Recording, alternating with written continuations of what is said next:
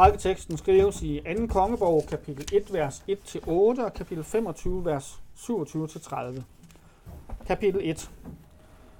Og Moab faldt fra Israel efter Akabs død, og Ahazir faldt igennem øh, sprinkelværket i sin sal i, Samar- i Samaria og blev syg. Og han sendte bud og sagde til dem, Gå hen, spørg Baal Zebul, Ekrons Gud, om jeg skal leve efter denne sygdom. Men herrens engel sagde til Tisbitten Elias, Stå op, gå hen og møde kongen af Samarias bud og sig til dem, Må det er fordi, der er ingen Gud i Israel, at de går bort for at spørge Baal Zebub, Ekrons Gud. Derfor så, sagde herren, du skal ikke komme op af din seng, som du lagde dig på, men visselig dø, og Elias gik bort. Da budet kom tilbage til ham, sagde han til dem, Hvorfor kommer I allerede igen? Og de sagde til ham, Der kom en mand op imod os og sagde, Gå, vend tilbage til kongen, som sendte jer og sig til ham, så siger Herren, Må det er fordi, der er ingen Gud i Israel, at du sender hen at spørge Baal Zebub, Ekrons Gud. Derfor skal du ikke komme op af sengen, som du lagde dig på, men visselig dø. Og han sagde til dem, Hvorledes var den mands skikkelse, som kom jeg i møde og sagde disse ord? Og de sagde til ham, Det var en mand, som havde en lodden kappe på, og som var ombundet med et læderbælte om sine lænder. Da sagde han, det er Tisbitten Elias. Kapitel 25 og det skete i det 37. år efter, at Joachim, kongen af Juda, var bortført i den 12. måned på den 27. dag i måneden. Der opløftede Elvimerodak, kongen af Babel, i det år, han blev konge, Joachims, Judas konges hoved fra fængslets hus. Og han talte gode ord med ham, og han satte hans stol over de kongers stole, som var hos ham i Babel. Og han skiftede sine fængselsklæder, og han spiste stedse brød for hans ansigt i alle sine livsdage. Og angående hans underhold, der gaves ham stadig underhold af kongen hver dag, hvad han behøvede for den dag, alle hans livsdage. Amen. Hellige Fader, hellig os i sandheden, dit ord er sandhed. Lad det lyse for os på vejen til evig salighed. Amen.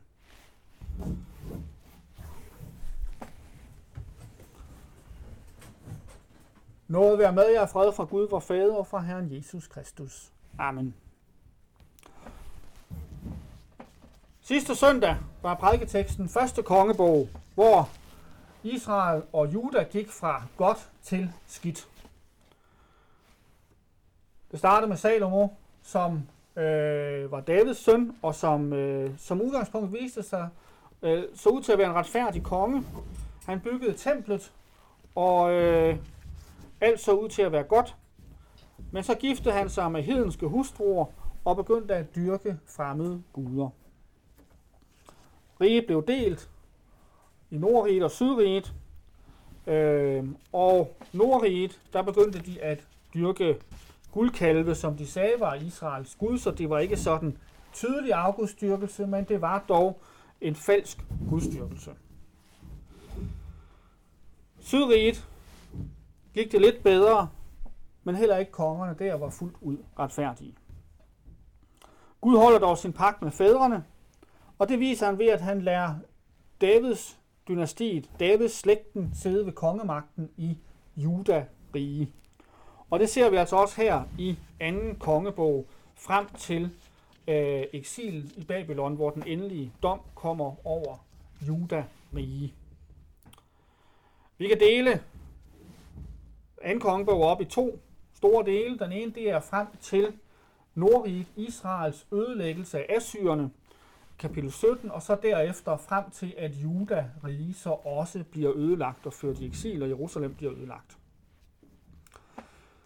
Så der er altså de her to riger, der er de 10 stammer mod nord, som regeres af forskellige øh, slægter, og, øh, og det ser vi både i første kongebog og anden kongebog, der kommer nye konger til magten, det viser sig at være ugudelige, og så får Gud dem øh, sat fra øh, magten igen.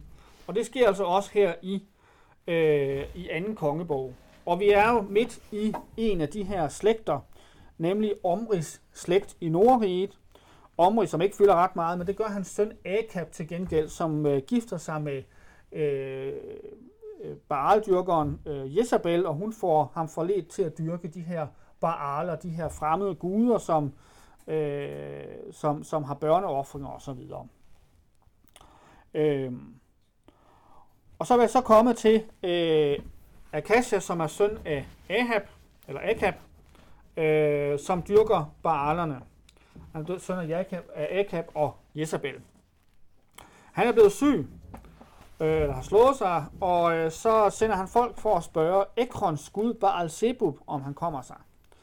Øh, og det er altså en af de her Baaler her, som hans mor har lært ham at dyrke. Øh, de møder så Elias på vejen, øh, som beder dem sende bud tilbage til øh, Akasha om, at han skal dø af sin sygdom. Akasha sender så tre delinger afsted for at hente Elias, øh, formodentlig for at tage ham til fange eller slå ham ihjel.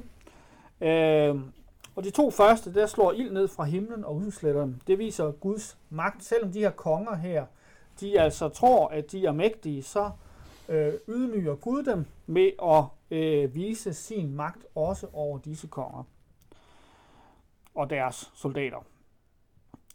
Herrens engel, det vil sige Herrens ord, sønnen beder Elias gå med den sidste, den tredje deling, der så kommer for at hente ham. Der skal han gå med. Og så forkynder han igen øh, Akasias død, men det ser ikke ud som om Akasia der tør røre Elias alligevel. Det viser Gud og Guds gerninger gennem profeterne, som altså er mægtigere end kongerne, når det kommer til stykket.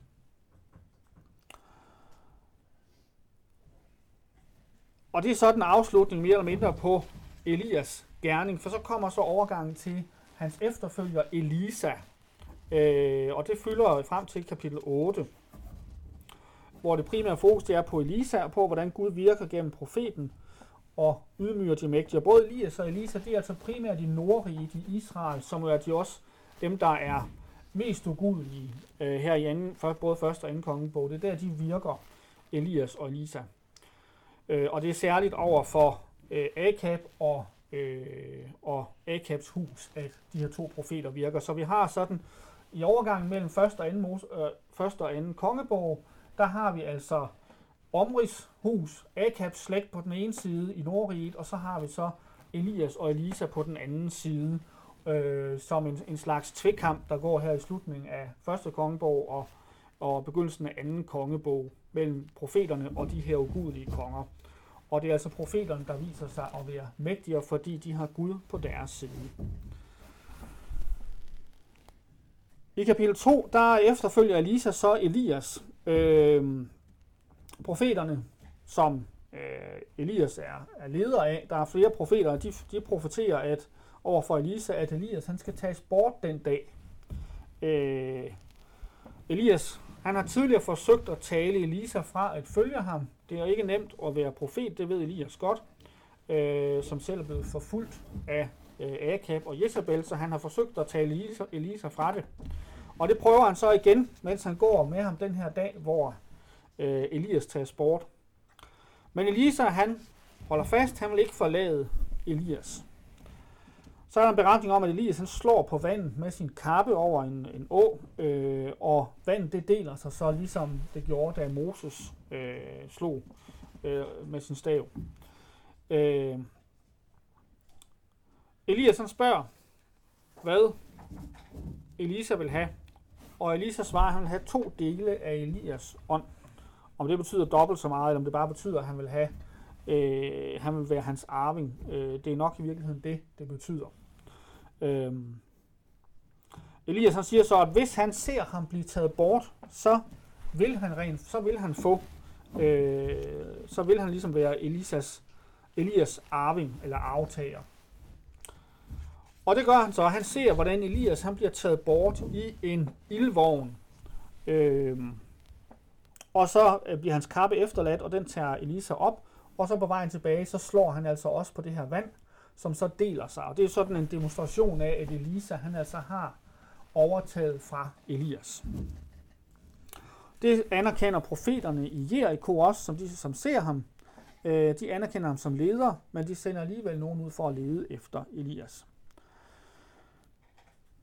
Dernæst så gør Elisa Jerikos vand sundt, øh, og der kan vi tænke på, at en af forbandelserne i øh, 5. Mosebog 28 over Israel, når de ikke holdt Guds lov, det var jo altså også, at deres vand skulle blive udrikkeligt. Og øh, her er Elisa altså en, der så ligesom vender den her paksforbandelse for i hvert fald øh, dem, der er trofaste, nemlig profeterne i Jericho. Han bliver dermed stadfæstet som profet. Så er der også en beretning om nogen, der håner profeten, øh, og så bliver spist af en bjørn. Øh, og det viser altså også, at Gud han straffer dem, der foragter hans ord og hans profetiske embede. Så det var så ligesom en stadfæstelse af Elisa som Elias aftager. Så begynder Elisa så at øh, handle over for øh, Israels konger. Joram, søn af den onde kong Akab, han er altså konge i Israel her. Han har indgået en alliance med Josafat øh, af Juda, og Josafat, ham ser vi altså, han, det har ham vi ser også i, i slutningen af første, øh, første kongebog, der har han indgået en pagt med Akab, øh, hvor de også angriber Moab. Og det var der, hvor han så spurgte, om ikke de kunne få en herrens profet til at fortælle, hvordan det ville gå. Øh, det gør han også her, men først da de er, har begivet sig afsted mod Moab og er ude i ørkenen, der siger han, har der ikke en profet, der lige kan fortælle os, hvordan det her vil gå. Og så øh, finder de altså Elisa, som Gud har sørget for er der. Og han profeterer, at de skal indtage alle de befæstede byer i Moab. Men han nævner ikke hovedstaden Kir Hareset. Men de ser ud til at tænke, at det nok er hele Moab, de skal indtage. Øh, men de får kun øh, indtaget alle de befæstede byer, undtagen hovedstaden Kir Hareset. Og da de så er ved at belejre den, så øh, offrer kongen Moab altså sin første fødte, og det får dem til at drage bort i vrede. Så de forarver sig altså over den her afgudstyrkelse, øh, og det her, de her øh, børneoffringer, de har, de her afgudstyrkere. Så er der nogle beretninger om Elisas forskellige under i kapitel 4. Han hjælper en profets enke, som er i nød. Hun er gældsat, og han sørger for, at hendes oliekrukke den, øh, bliver ved med at kunne fylde andre oliekrukker, og hun så kan sælge olien, øh, så hun kan betale sin gæld. Øh, en anden beretning det er om kvinden fra Sunam. Øh, hun øh, har en, en mand, der ikke helt stoler på Gud, øh, men selv stoler hun på Gud, og gennem øh, Elisa, der gør Gud under, så hun får en søn. Og så efterfølgende, så dør sønnen. Og øh, manden har opgivet, men kvinden her fra Shunam, hun drager ud efter Elisa, som så kommer og oprejser drengen. Og der kan vi tænke på Elias, der, der gør nogenlunde det samme med enken i Sarepta, øh, som de her to beretninger her øh, beskriver. Øh, så det ligner Elias under, og det viser, at Elisa er Elias efterfølger. Og så kan vi også tænke på dem som en slags forbilleder på Kristi under. Øh, vi ser jo, at Moses under, det er nogle voldsomme under, som har med straf at gøre primært. Men Elias og Elisas under har altså at gøre med at, øh, at vende de her paksforbandelser. Øh, så på den måde er det en slags forbillede for Kristi under. Der er også en, øh, et, et under, hvor han øh, gør dårlig mad spiselig, men også hvor han af 20 brød mætter 100 mennesker i kapitel 4. Der kan vi også tænke på Jesu under i det nye testamente. De er ikke helt lige så store, de her under, men, øh, men som Jesu under, men det er alligevel noget, der, der er en slags forbillede på det, der viser Guds nåde gennem profeterne. Øh, en nåde, som han fuldt ud vil vise gennem sin søn Jesus Kristus. Ligesom med Elias, som, øh, som gik til øh, enken i Sarapta uden for Israel, så der ser vi også Elisa øh, hjælpe nogle ikke-israelitter, som viser sig at være mere øh, tro øh, mod Gud end israelitter. Og det er blandt andet øh, syrkongens herfører Naaman. Øh, der er en slavepige øh, fra Israel, som er slavepige hos, øh, i, i Syrien, som fortæller Naaman og spedalske herrefører om profeten Elisa. Og Arameerkongen, han sender så brev til Israels konge, sammen med Naaman, der drager ned øh, og beder øh, Israels konge om at sørge for, at Naaman han bliver helbredt. Og kongen han bliver redselslagen for, hvordan skulle han kunne gøre det. Øh, det viser kongens vantro, at han ikke stoler på profeten og på Guds magt. Øh, men Elisa han hørte, at han sender et bud til kongen om, at øh, de bare skal sende Naaman ud til ham. Og så kommer Naaman ud til Elisa, og Elisa siger, at du skal gå ned og bade dig syv gange i Jordanfloden. Men Naaman han bliver vred. Det er simpelthen for simpelt det her, at han bare skulle gå ned og bade sig i Jordanfloden, for de har jo meget bedre floder i Damaskus. Øh, så han foragter det her simple middel, som Gud vil virke igennem. Her kan vi også tænke på dem, der tænker, at dåbens vand, der ikke kan gøre noget som helst, det er jo bare en smule vand, der hældes over hovedet. Øh, hvordan skulle det kunne hjælpe? Øh, Naaman han vil have, at øh, Elisa han agerer som en troldmand, der står og svinger med sin stav og, øh, og, og laver besværgelser. Øh, men Naaman han siger, han giver ham bare det her simple middel. Gå ned og bad dig syv gange, så skal du blive ren for din spedalskhed. Og i det her under her, der, kan vi, der er også et forbillede på dåben, hvor vi bliver renset fra syndens spedalskhed, sådan som Naaman her bliver renset i Jordans vand. Naaman bliver vred og vil i første omgang ikke gå ned og bade sig i Jordan, øh, men hans tjenere de beder ham om at prøve, fordi det er en forholdsvis simpel ting. Det kan ikke skade noget at prøve, inden de drager tilbage til Damaskus. Og øh, det gør de så. Og det virker. Øh, stik imod hvad Arman tror at være også kongen af Juda troede, eller Israel troede. Og Naaman, han omvender sig, han vender tilbage og anerkender Israels Gud som den eneste sande Gud. Og så tilbyder han Elisa penge, men det vil Elisa ikke tage imod. Han beder også om tilgivelse for, at han, når han er sammen med sin herre i afguden Rimons tempel, øh, og hans herre, kongen, så vil øh, bøje sig for, eller støtter sig til øh, Naaman, han er åbenbart svagelig, og vil bøje sig for afguden, at så Naaman så bøjer sig sammen med ham. Og det øh, tilgiver Elisa ham på forhånd. Og det viser også noget om, at man kan, øh, man kan godt befinde sig i et, øh, i et øh, afgudstempel, eller et sted, hvor der er falsk gudstyrkelse, og udføre nogle, nogle øh, kan man sige, borgerlige pligter der, uden af den grund at dyrke afguderne eller dyrke Gud sammen Naaman. Når Arman omvender sig, men Gehazi, som jo har set Guds under, Gehazi, som er Elisas øh, tjener, han viser sig at handle lige modsat af Naaman. Han løber efter Naaman, og så øh, lader han som om, at øh, Elias, eller Elisa alligevel gerne vil have nogle penge. Og det giver Naaman ham så.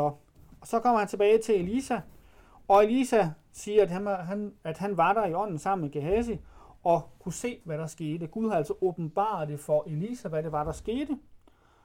Og så straffes Gehazi med den spedalskhed, som Naaman blev friet fra. Så her, her har vi lidt det, vi også så i, i første kongebog, at nogle ikke-israelitter omvender sig, mens nogle israelitter viser sig og, øh, og øh, foragte Guds ord, foragte Gud.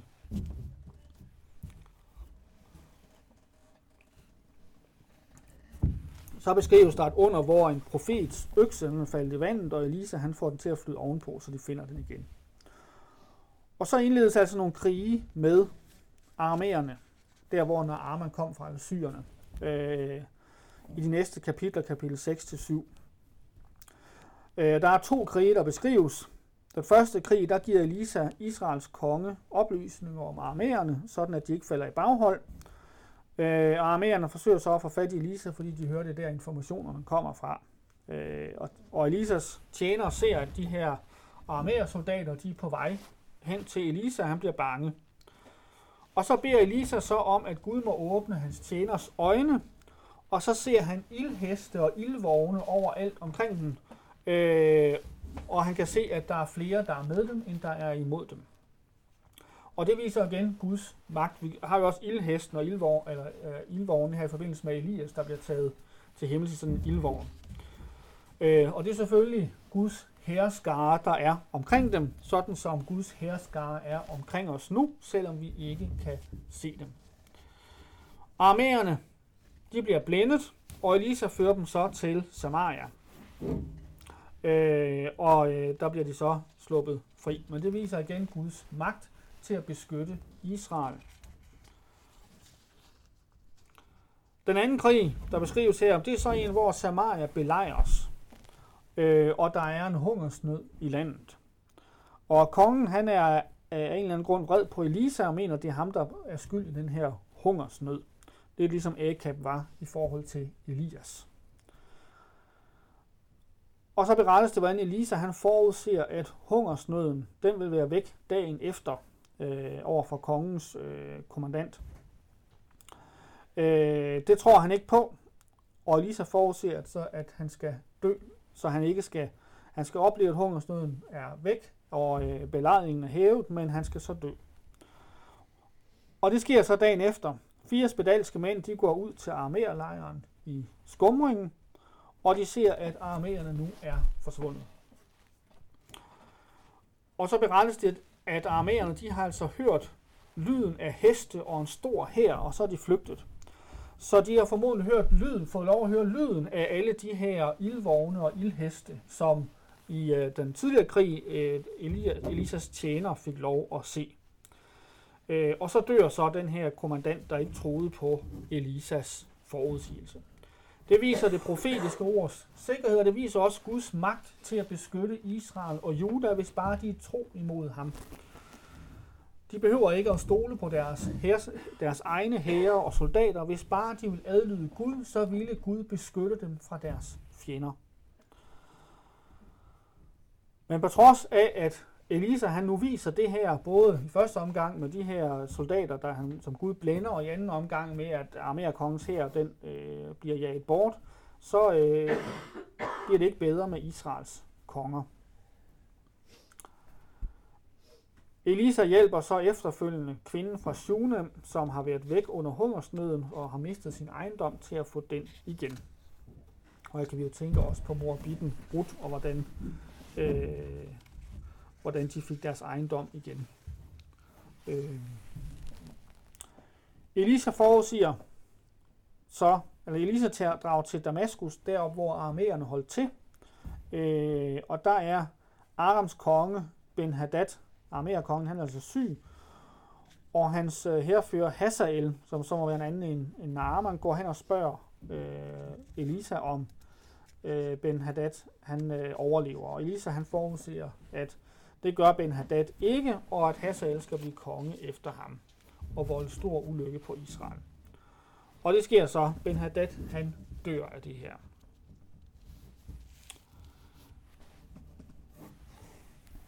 Så skifter perspektivet til Juda, øh, og også lidt væk fra Elisa. Han bliver nævnt, hans død bliver nævnt øh, lidt senere.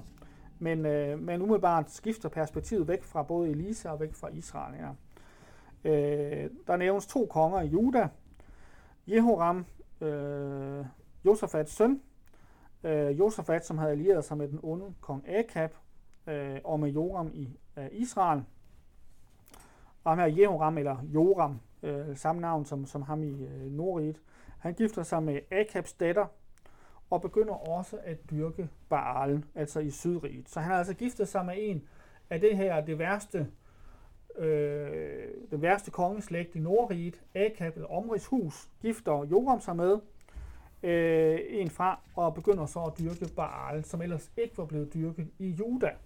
Så her begynder Baal-dyrkelsen altså også at få et fodfæste i Sydriget i Juda. Men så står der også, at for Davids skyld vil Gud ikke ødelægge Juda på trods af synden, så vil Gud ikke ødelægge Juda. Øh, og det er for Davids skyld, på grund af det løfte, Gud har givet David om en retfærdig konge af Davids slægt.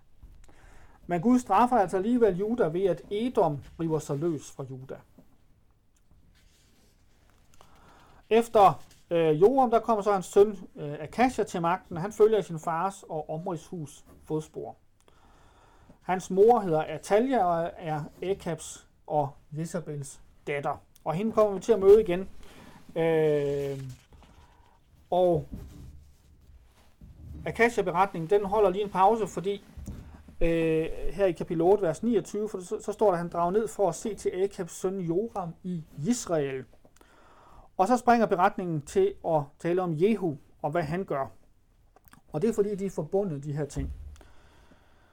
Elisa, han beder en profet salve øh, soldaten Jehu som konge i Israel, og så løbe væk. Drage ned og salve Jehu, og så, og så løbe væk. Øh, og grunden til, at han skal løbe væk, jamen det er altså for at understrege den, de voldsomme hændelser, der skal ske med Jehu efterfølgende. Fordi profeten beder Jehu om at udrydde hele Akabs hus. Øh, Jehu han gør oprør. Øh, Joram øh, af Israel, han er i, øh, han er i Israel, byen Israel, og plejer sine sår der. Og Jehu han kører dertil, og øh, der er folk, der ser, at Jehu er på vej, og der bliver sendt ryttere ud. Øh, men i stedet for at vende tilbage foran Jehu og sige, hvad der sker, så, så beder Jehu dem om at følge efter ham, øh, bagefter ham. Så de ved ikke, hvad, hvorfor Jehu har sådan en fart på på vej til Israel. Så drager Joram og Akasha, som er nede og besøge Joram, han er altså, eller over at besøge øh, Joram, de drager så øh, Jehu i møde, som de kan se på vej, og kører ham i møde og spørger om alt er i orden. Og Jehu svarer, at alt, hvordan kan alt være i orden, så længe Jorams mor Jezabel dyrker afguderne. Så vender Joram om og prøver at flygte og advarer også, øh, hvad hedder det, Akasha, men de bliver begge to slået ihjel af Jehu. Jehu kører til Israel og råber, at Jezabel skal kastes ned, og det bliver hun så og dør. Jehu får Akabs 70 sønner i Samaria dræbt også, og han drager til Samaria og møder Akashas brødre på vejen, som også dræbes. Og resten af Akabs slægt øh, dræbes. Så lokker han Baal-profeterne med til en fest, hvorefter de også dræbes. Og forfatteren af anden kongebog bedømmer så Jehu og siger, at han øh, på grund af sin nidkærhed, øh, der lover Gud ham øh, fire generationer, der skal sidde på Israels trone. Han er den eneste positive konge i Nordriget. Øh, man kan diskutere, om han, om han øh, gjorde mere, end han behøvede i forhold til at, og, øh, til, at var for voldsom i sin fremfærd, øh, i forhold til, hvad det var, profeten fortalte ham. Der står der også, at han ikke ved fra Jeroboams sønder. Han blev ved med at dyrke de her guldkalve. Øh, så helt god var han heller ikke.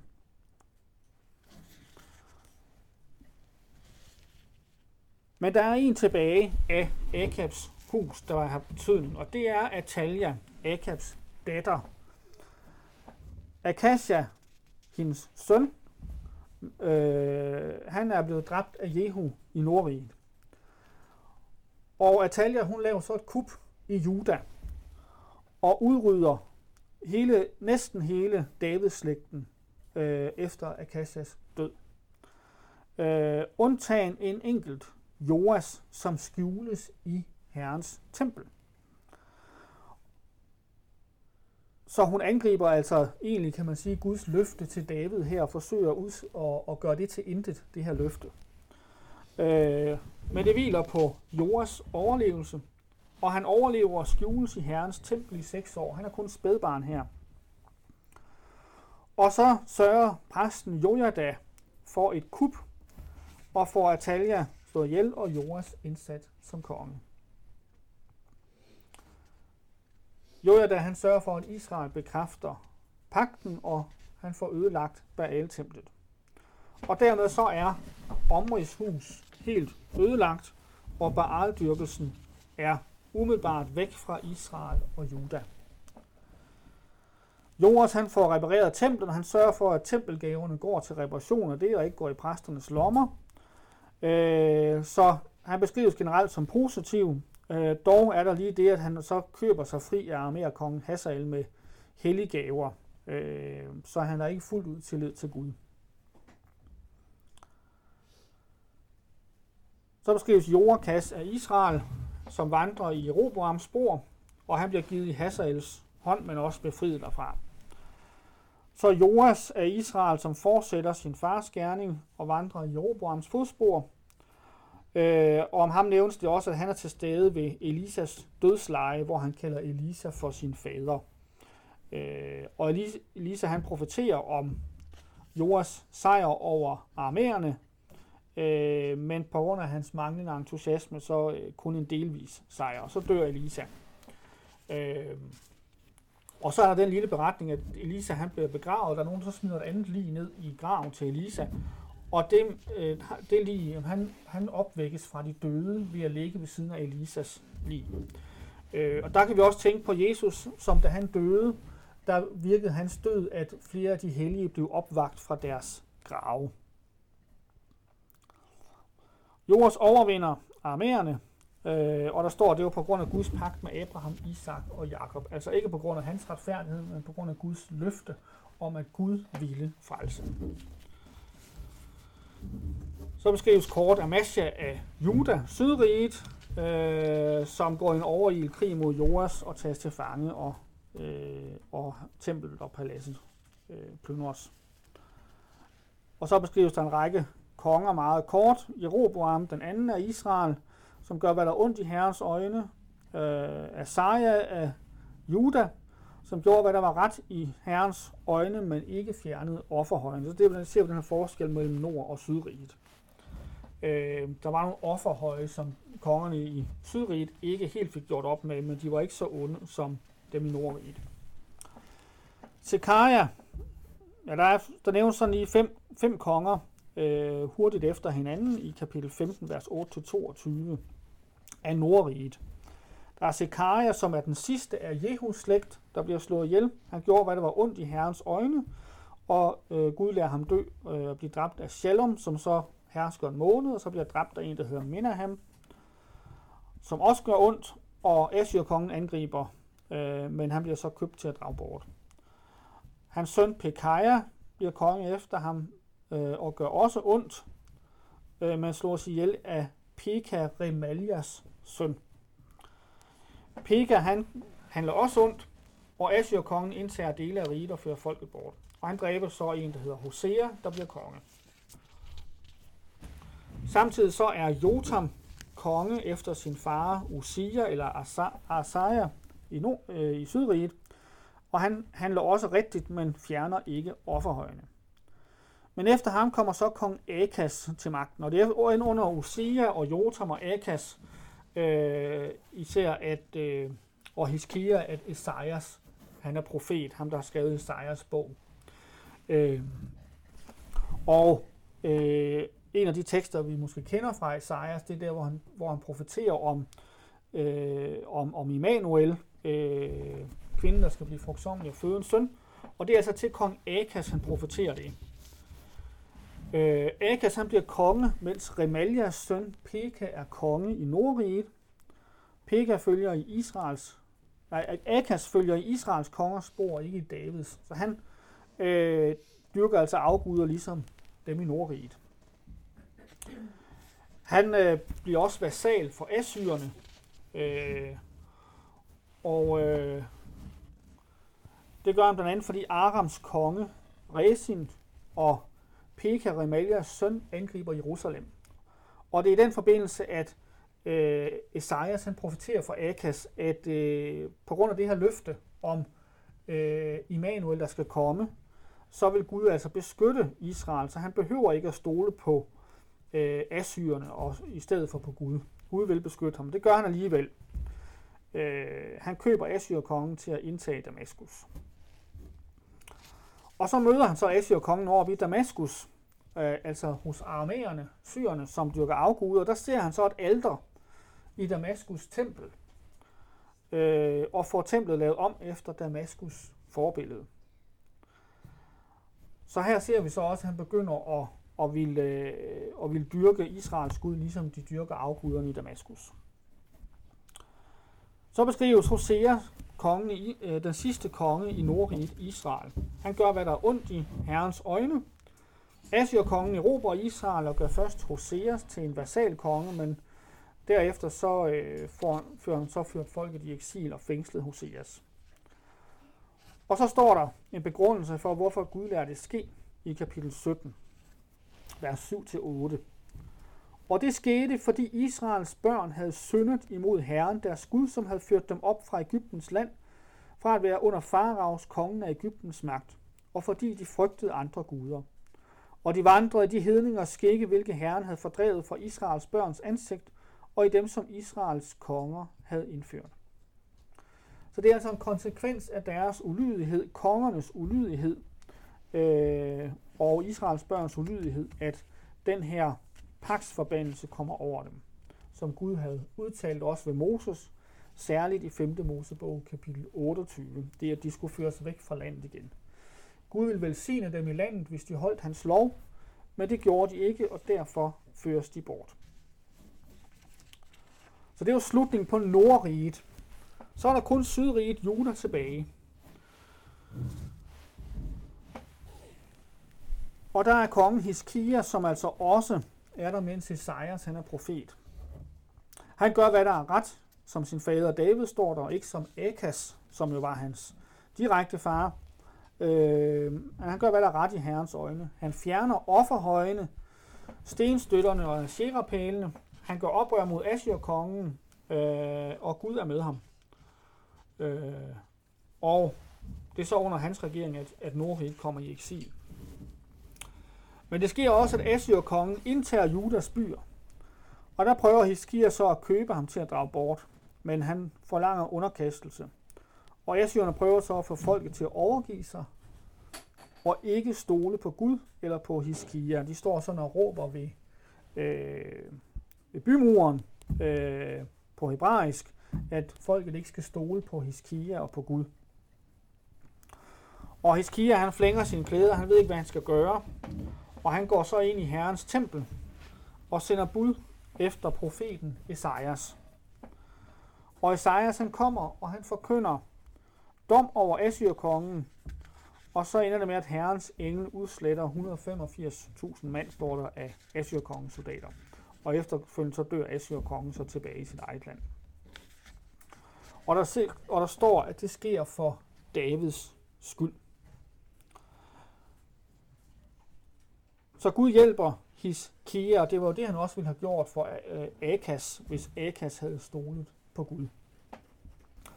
Hvor Esajas også forkyndte. Øh. Så sker det, at Hiskia han bliver syg, og Esajas profeten forkynder, at han skal dø. Men Hiskia han beder, og Herren forlænger hans liv, så han lever 15 år mere. Babylons konge sender så, øh, hører om han har været syg, og så sender de en gave til Hiskia. Og Hiskia han viser babylonernes udsending alle sine rigdomme. Og det svarer Isaiah så på ved at profetere, at alt det her, som han har vist babylonerne, det skal tages bort og føres til Babylon. Så på en eller anden måde, så har det, at han viste babylonerne, det har altså været et udtryk for, at han stolede på rigdom. Øh, og det viser sig også ved, at Hiskia han, øh, da Esajas profeterer det her, så siger han, at det er godt, fordi det først skal ske efter hans død. Så han viser også selvkærlighed her i Skia.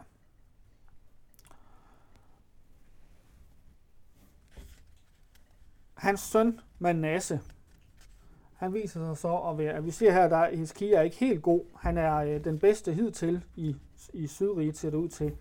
Men han er ikke helt god. Øh, men hans søn Manasse er endnu værre. Der står, at han gjorde, hvad der var ondt i herrens øjne.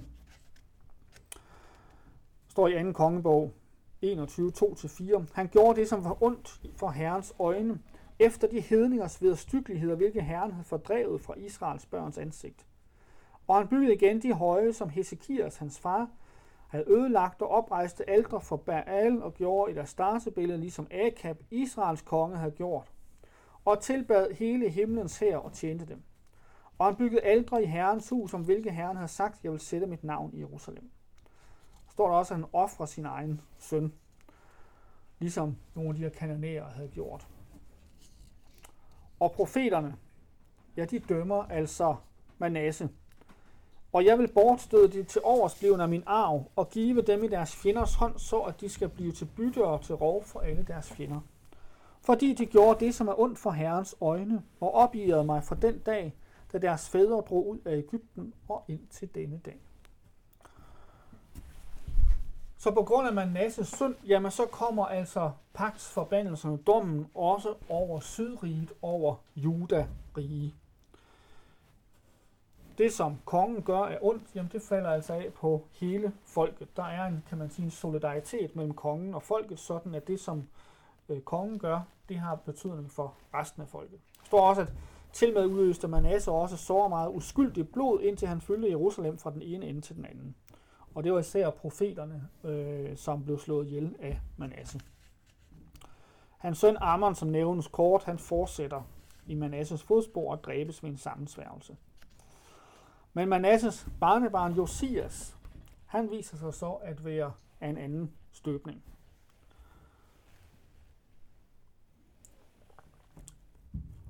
Der står, at han gjorde, hvad der var ret, som sin fader David. Altså ikke som sin fader Ammon eller Manasse. Imens han er konge, så finder de lovbogen i templet. Den er simpelthen blevet væk. Øh, lovbogen, og det er formodentlig 5. Mosebog, der er tale om, hvor de her paksforbandelser er i, fordi den bliver læst op for Josias, og så da han hører det, så flænger han klæderne, fordi herrens vrede er flammet op, siger han, fordi øh, hans, deres fædre ikke handlede efter ordene i lovbogen.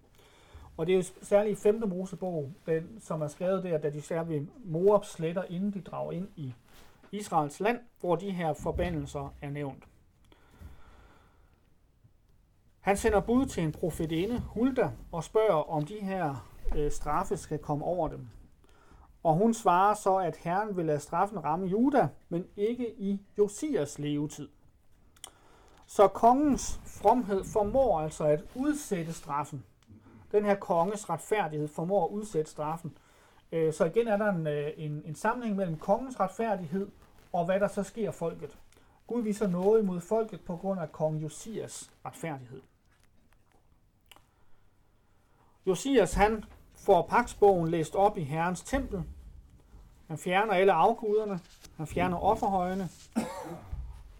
Ja, han får en overrevet det alter i Betel ned, som Jeroboam fik lavet dengang, da Nordriget brød løs. Der begyndte han at dyrke de her guldkalve op i Nordriget. Og der var en profet, der fortalte Jeroboam, at der ville komme en konge en dag, der hed Josias, der vil ødelægge det her alter. Og det gør Josias så. Og han fjerner offerhøjstemplerne fra Samarias byer, og han holder påske øh, efter reglerne i pagtsbogen for første gang siden dommertiden, står der.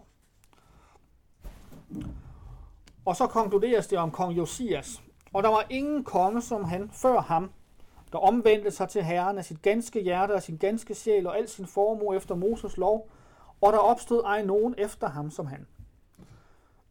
Dog vendte Herren ikke om fra sin store vredes ild, hvormed hans vrede var optændt imod Juda, for alle de opgivelser, som Manasse havde opgivet ham med.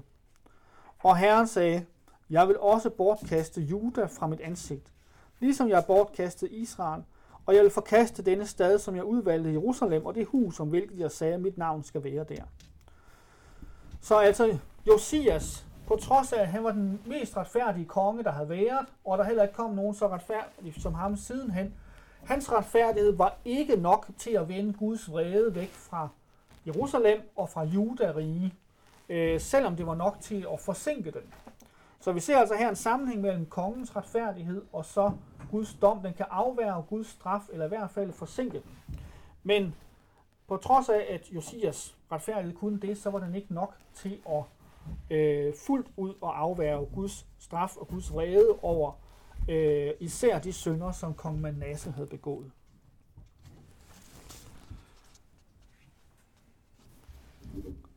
Efter øh, kong Josias kommer hans søn Joachas til, til magten, og han er så en ond konge, og Ægypten indtager Juda og tager ham til fange, og indsætter hans broder Eliakim, som så kaldes Joachim. Han handler også ondt. Han bliver Nebuchadnezzars vasal konge, man gør oprør, og så sender herren strejfskare, står der, altså øh, nogle tropper ind. Det sker også på grund af Manasses søn, står der.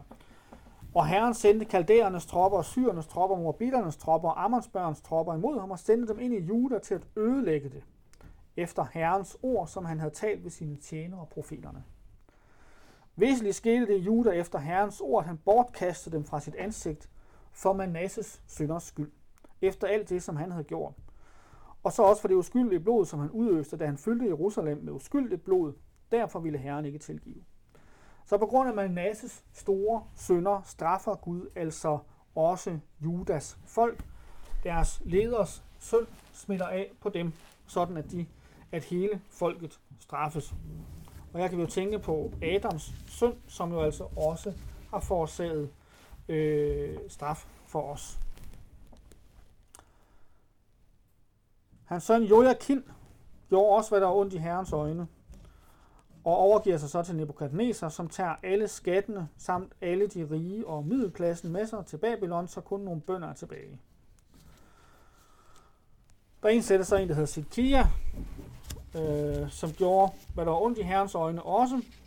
Han gør oprør mod, herre, mod Nebukadnezar, Babylonerkongen, og tages til fange, og hans sønner dræbes, og hans øjne bliver stukket ud, står og så føres han til Babylon. Jerusalem brændes ned, og resten af folket tages i eksil, undtagen nogle få fattige.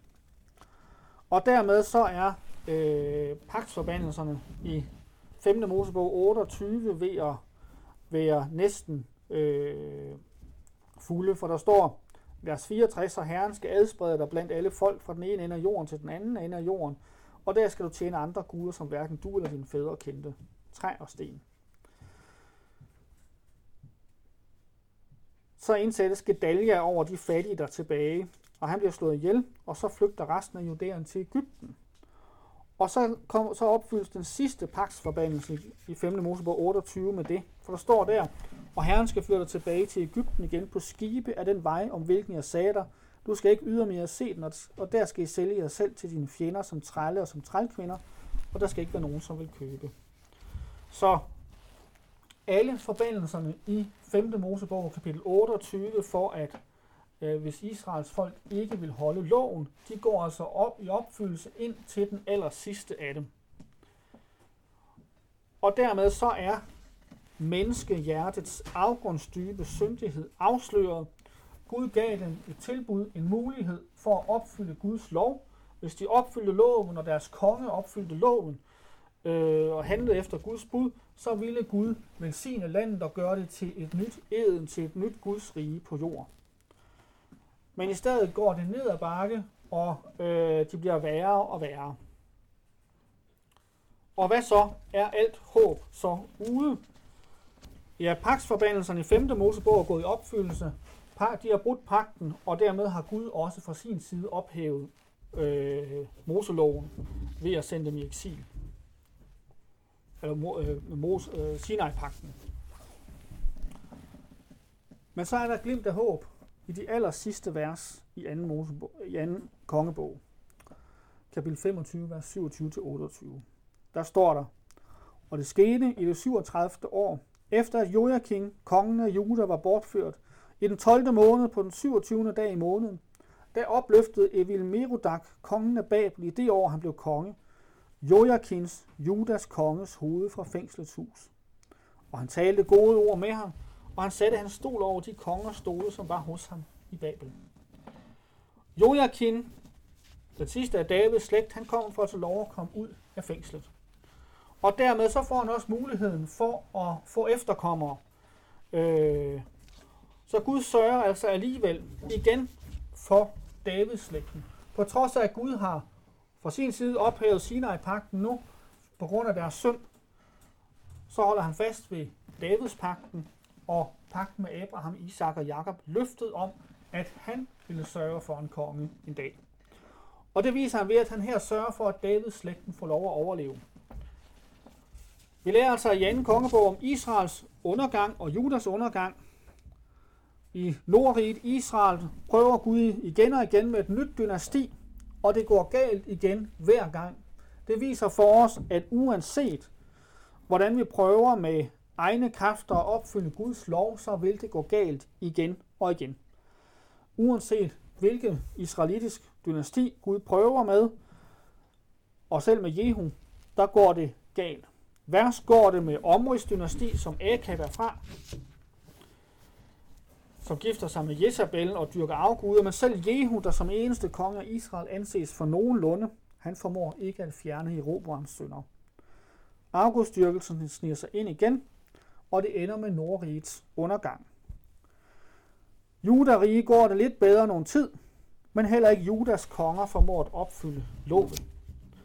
Arvesønnen nedarves, og efter de gode konger kommer onde.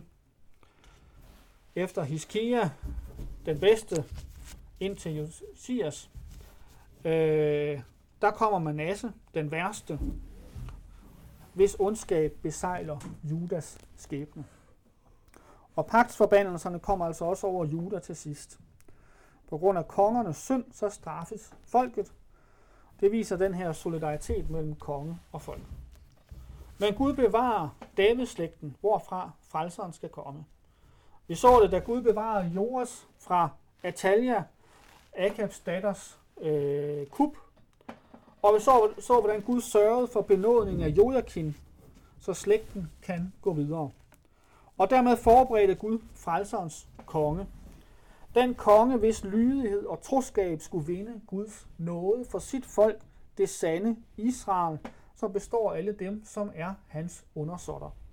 Han ville komme af Davids slægt en dag. Han er den retfærdige konge, Jesus Kristus.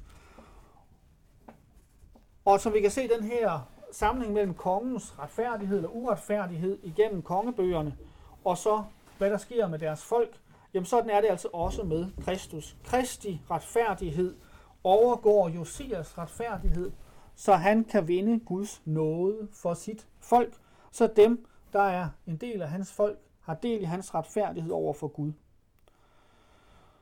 Men han kom først, da Gud til fulde havde vist, at mennesker ikke formår ved egne kræfter at opfylde Guds lov og skaffe den retfærdighed, der er nødvendig, hvis vi skal bestå over for Gud. Amen. Lov og tak og evig ære være dig, hvor Gud, Fader, Søn og Helligånd, du som var, er og bliver en sand treenig Gud, højlovet fra første begyndelse, nu og i al evighed. Amen. Lad os med apostlen tilønske hinanden. Hvor Herres Jesu Kristi nåde, Guds kærlighed og Helligåndens samfund være med os alle. Amen.